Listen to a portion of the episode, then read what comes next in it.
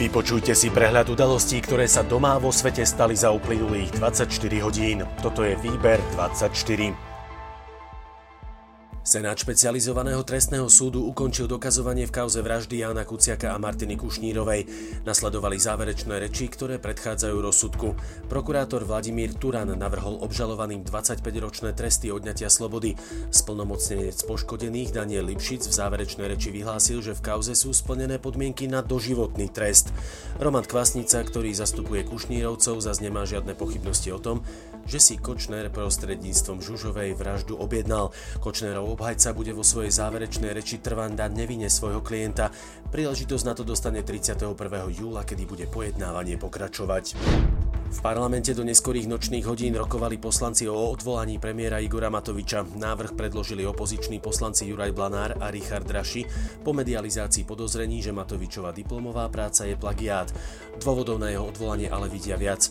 Matovičova politická kariéra je vraj postavená na podvodoch a klamstvách. Premiér mal tiež spackať summit Európskej únie, vďaka čomu údajne Slovensko prišlo o milióny eur. Blanár v diskusii podotkol, že súčasná vláda pri viacerých svojich krokoch a predložených zákonoch zákonoch narúšala stabilitu právneho štátu. Igor Matovič hodinu a pol rečnil v parlamente, pričom sa nevenoval ani tak vlastnej obhajobe, ako skôr útokom na opozíciu. Opakovane poukazoval na kauzy bývalej vlády a rozkrádanie štátu. Podotkol, že ak súčasná vláda ostane pevná a súdržná, dokáže ochrániť verejné financie od rozkrádania bývalým kabinetom. Vyzval poslancov, aby pri jeho odvolávaní hlasovali podľa svojho svedomia a zopakoval, že ak ho odvolajú, nebude im to vyčítať a odíde z politiky. Premiér Matovič sa vraj v Bruseli pýtal na Roberta Fica. Tam si ho pamätajú hlavne vďaka mladým dievčatám a alkoholu. Na rokovania vraj vždy prichádzal ako posledný, keď všetci ostatní už sedeli a neoficiálne rokovania mali dávno za sebou. Po skončení schôdze vraj vždy bez slova odchádzal a Matovič tvrdí, že si ho viacerí ani nepamätali. Premiér Matovič vraj obral štát o 100 tisíce eur na daniach. Poslanec Robert Fico tvrdí, že polícia ho uznala za vinného, avšak prípad bol už premočaný. Predseda Smeru pripomenul, že Matovič tlačil noviny na starom tlačerenskom stroji, kedy neodviedol daň vo výške 70 tisíc eur. Taktiež podľa Fica vyúčtoval neexistujúce výdavky na používanie auta. Odkedy polícia uznáva niekoho za vinného, Fico neprezradil. Záverečná práca Igora Matoviča nezodpovedá štandardom kladeným na kvalifikačné práce a v žiadnom prípade by nemala úspešne prejsť obhajobou v súčasnosti, ale ani pred 22 rokmi. Trvá na tom vedenie Univerzity Komenského v Bratislave, ktoré sa spolu s predsedničkou Akademického senátu UK dištancujú od vyjadrenia dekana fakulty manažmentu Michala Greguša. Ten poznamenal, že Matovičovú diplomovú prácu za plagiát nepovažuje. Šéf Slovenskej národnej strany Andrej Danko vypovedal na Národnej kriminálnej agentúre v Banskej Bystrici. Podľa všetkého by sa výpoveď mohla týkať kauzy Typos alebo dobytkár. Naka však žiadne bližšie informácie neposkytla.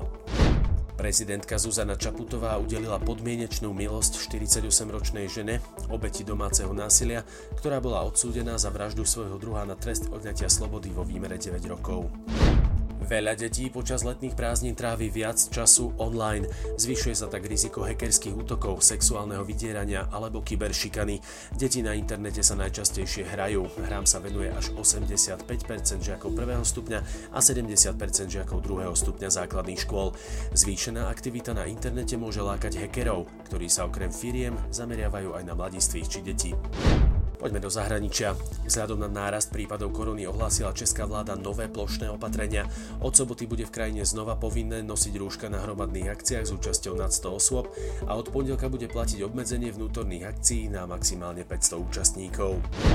Francúzsko hlási výrazný nárast prípadov korony, ktorých v krajine za posledných 24 hodín pribudlo viac ako tisíc. Výskumníci zároveň oznámili, že opäť našli stopy ochorenia COVID-19 v kanalizačnej sieti v Paríži.